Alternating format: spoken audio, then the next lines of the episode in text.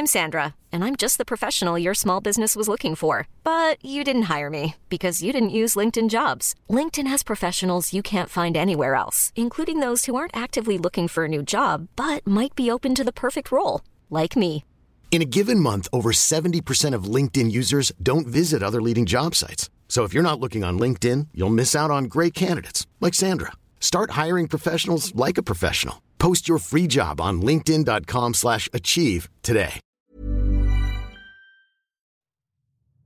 Dem westfränkischen Geschichtswerk Annales Vedastini ist zu den Ostertagen aus dem Jahre 882 nach Christus folgendes niedergeschrieben.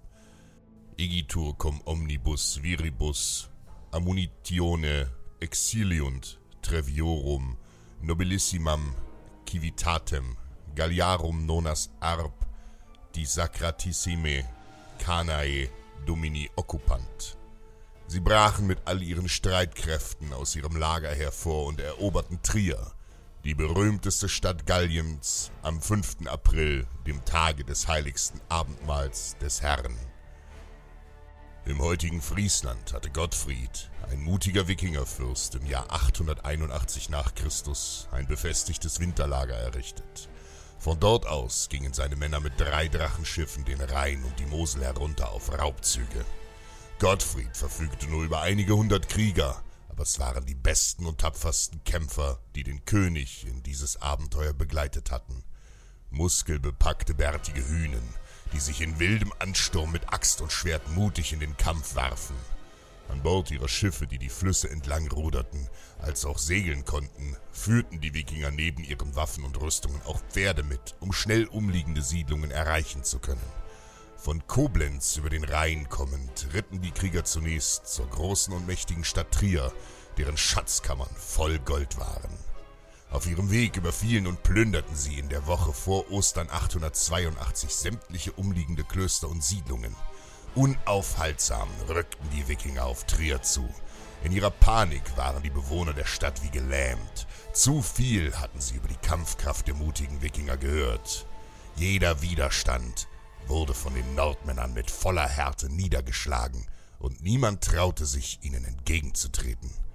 Der Erzbischof Berthold von Trier war mit seinen Soldaten bereits geflohen und hatte die Stadtbewohner ihrem Schicksal überlassen.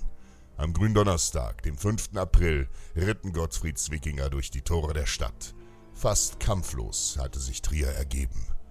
Die Wikinger ruhten sich in den folgenden Tagen von ihrem langen Ritt aus. Zu Ehren der nordischen Götter feierten und tranken sie. Die Stadtbewohner wähnten sich schon fast in Sicherheit, als die Wikinger nun am Ostersonntag mit dem Plündern der gesamten Stadt begannen. Sämtliche Gegenstände aus Gold und Silber wurden auf die Pferde geladen. Ebenso schnell wie die Wikinger gekommen waren, ritten sie zurück zu ihren Drachenschiffen. Doch die versteckten Schiffe waren entdeckt worden. Auf dem Rückweg in die Flussaue der Mosel zwischen Nenning, Remmich und Besch, dem heutigen Grenzgebiet zu Luxemburg, erwartete ein fränkisches Heer die Wikinger angeführt von dem feigen Erzbischof Berthold von Trier, dem Bischof Waller und dem Grafen Adelhard von Metz, hatten sich nahezu 600 gepanzerte Kämpfer der Franken in der Nähe der Schiffe formiert. Als Gottfried nur die Verteidiger sah, hielt er an, blickte über seine wenigen Männer und lachte laut. Krieger! Odin blickt auf uns. Er erwartet uns bereits in Valhalla. Zeigt, dass wir würdig sind, an seiner Tafel zu sitzen. Mit lautem Jubel stiegen die Wikinger von ihren mit Gold und Silber voll beladenen Pferden, ergriffen ihre Schilde und Waffen und stürmten wie eine unbändige Sturmwelle in die Schlacht.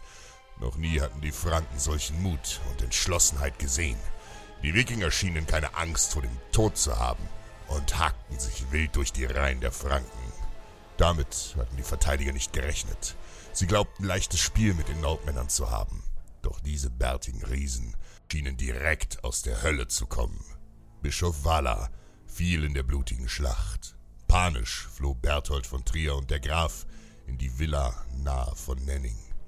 Ein befestigtes Gehöft. Hier verbarrikadierten sie sich mit einigen wenigen Männern, während die restlichen Soldaten keinen Einlass bekamen und schreiend von den Wikingern am Flussufer getötet wurden. Aber der feige Erzbischof sollte der Rache der Wikinger nicht entkommen.